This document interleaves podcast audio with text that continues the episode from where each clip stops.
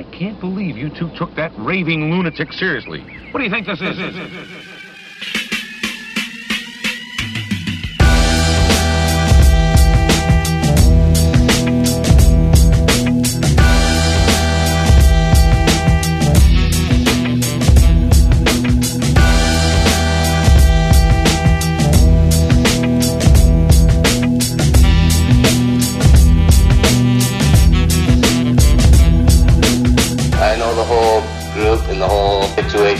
Pretty well. Everybody believed in one story because they made it. What, how do you put it?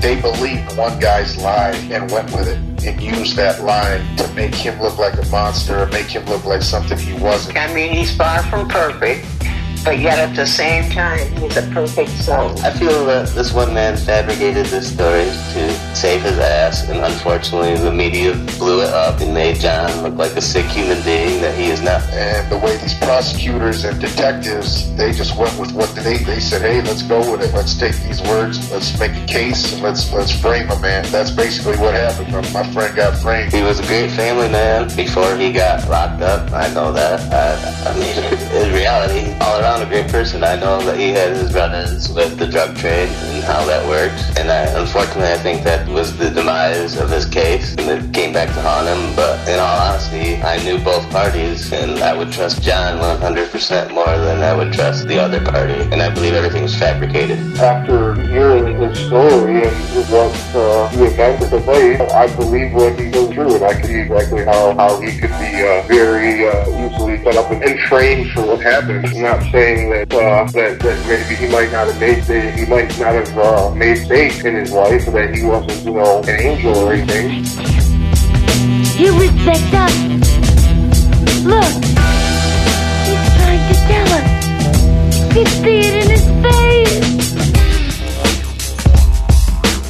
There is absolutely no doubt of your power to destroy. You're a very, very sick man. I.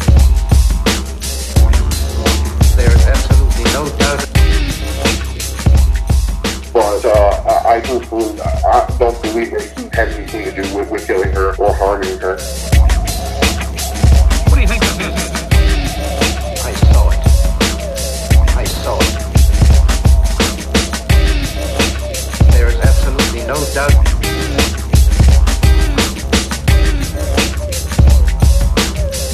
Ready to accept my domination?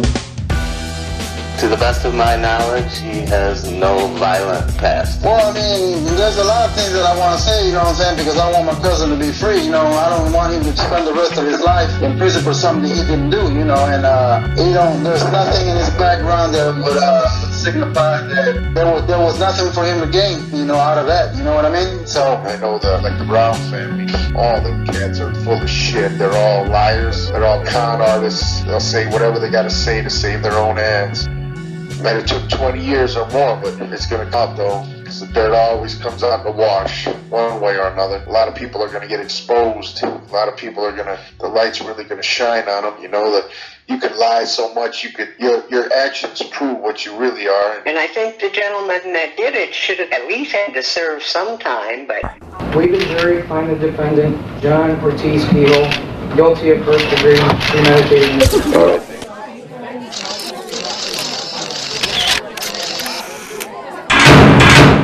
Hello. This is a prepaid debit call from John Kehoe. an inmate at the Michigan Department of Corrections, Muskegon Correctional Facility.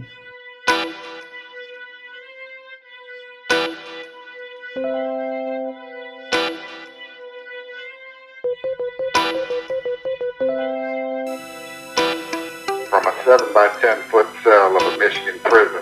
I am John Ortiz Kehoe, and welcome to Creating a Cannibal. Creating a Cannibal is a podcast dedicated to exposing the truth behind the wrongful conviction that left me labeled as a monster and sent me to die in prison. Now, for the first time, you are about to hear the true story of what happened inside and outside of the courtroom. I'll reveal the names of witnesses who took the stand and tell you what they said.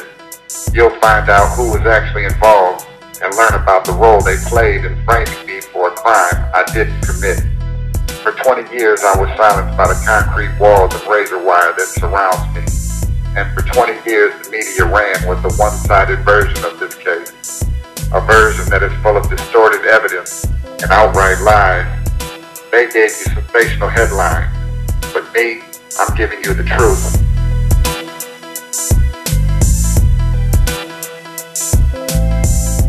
My first day of trial was just what I thought it would be, a circus.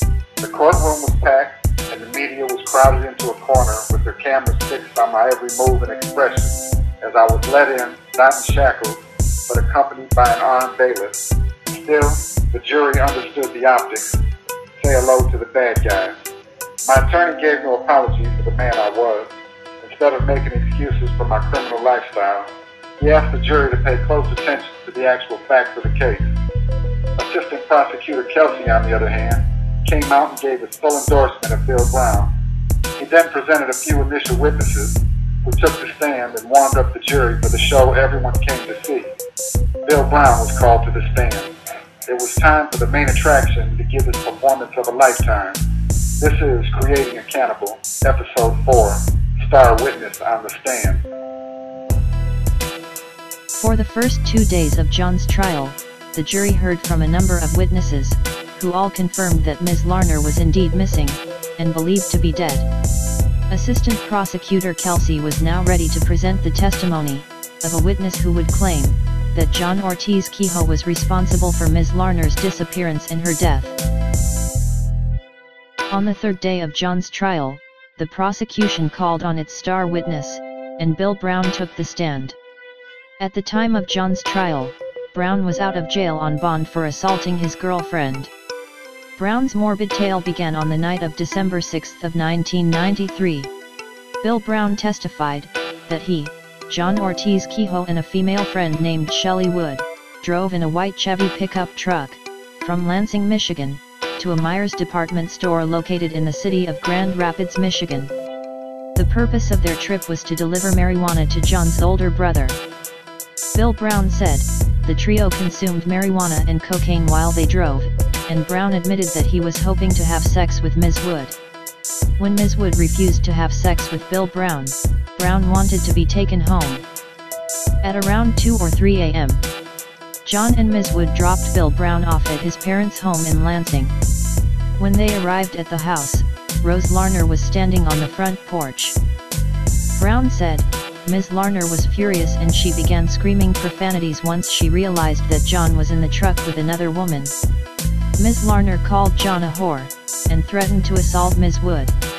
John responded by driving away and Bill Brown ushered Ms. Larner into the house, where he lived with his parents and two younger brothers. Bill Brown told the jury, that Ms. Larner begged him to page John Ortiz Kehoe, and convince John to come back and have sex with her. Brown told Ms. Larner, he would only convince John to return, if she would have sex with him too. According to Bill Brown, Ms. Larner reluctantly agreed to his proposal. Brown contacted John, and relayed Ms. Larner's request. Bill Brown confessed, that John was not interested in being with Ms. Larner, and he had to persuade John to come back. Brown boasted, that by the end of their conversation, his terms became John's terms, and John reluctantly returned. When John picked up Bill Brown and Ms. Larner, the trio drove to a country road, where they parked the truck, and John had sex with Ms. Larner. Brown said he tried to participate and attempted to fondle Ms. Larner's breast. Ms. Larner bit Bill Brown on the leg. Brown acknowledged, that Ms. Larner did not want him touching her, although Bill Brown claimed, that Ms. Larner bit his leg because of the intensity of the sex.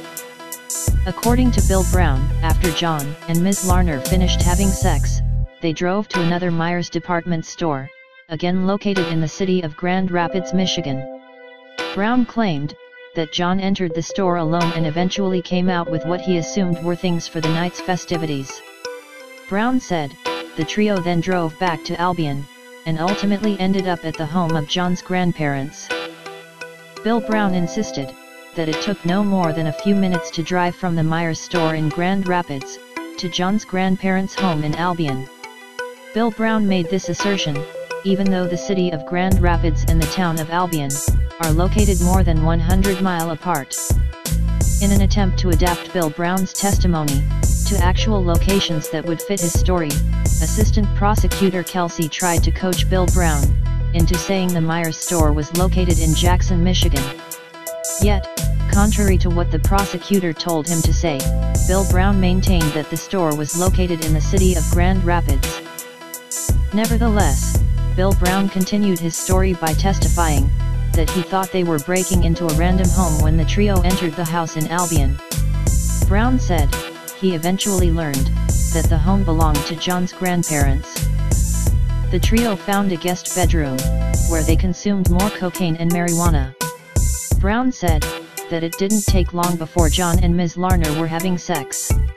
Bill Brown told the jury that John and Ms. Larner liked rough sex, and they were whipping and hitting each other, while he watched. After John and Ms. Larner finished having sex, Brown said, they all went downstairs to play pool in the basement. John grabbed a bottle of brandy from out of the liquor cabinet, and the trio played a game of pool, while they all consumed alcohol, marijuana, and cocaine. Before they finished playing a single game, John and Ms. Larner started having sex again. Bill Brown admitted that he was masturbating while he watched John and Ms. Larner have sex. According to Brown, Ms. Larner was also willing to have sex with him, but when it came time to perform, Bill Brown claimed that he was unable to maintain an erection. Defense attorney Jerome Sabota asked Bill Brown why he told the grand jury that he did in fact have sex with Ms. Larner that night. Bill Brown responded by saying, he must have lied to the grand jury. After claiming he only watched John and Ms. Larner have sex, and insisting that he was unable to maintain an erection, Bill Brown said, the trio wanted to clean up, so they took a shower together. That was when Bill Brown's story took a very dark turn. As I watched Bill Brown on the witness stand, I wondered how many times he and the prosecutor rehearsed his story, and how could the jury believe a word he was saying. He looked like he showed up to court coked out of his mind. Maybe that's why he couldn't remember everything he was told to say. And if Bill Brown was confused about the facts so early in his story, what was going to happen when the bullshit really got deep? Next time, in episode 5, A Dark Turn. He told John that his plan had too many flaws and he had a safer plan. Bill Brown claimed John burned Ms. Larner's head, hands, and in the home's basement fireplace. Stuff was everywhere. They were unable to find any. Brown had no explanation for why a droplet of blood was found outside of the bathroom. Meijer's did not sell a hatchet matching Bill Brown's description. Each time Brown told his story gave a different account of what happened to Ms. Larner. When he made his initial confession, Brown said he never saw John dismember Ms. Larner's Bill body. Brown's testimony was about to become a horrific campfire story. Thank you for listening to Creating a Cannibal, an Amaron production. Make sure you follow me on social media and check out my blog for a more in-depth look at how I was framed. Creating a Cannibal is a podcast produced under Emerone Productions. Gerardo G. Gonzalez Jr., Robert D. Tabb and Lucas Sampson are editorial advisors, Emerald Santos our executive producer and the one who mixed our show. Our theme music are I Can See It composed by Dark Sun and Dubs Up composed by Ari De Niro. Our website is creatingacannibal.wordpress.com. Special thanks to Mr. John Ortiz Kehoe for sharing his side of story. Also visit John's blog website where you can see documents from the case, johnortiz-quijo.blogspot.com.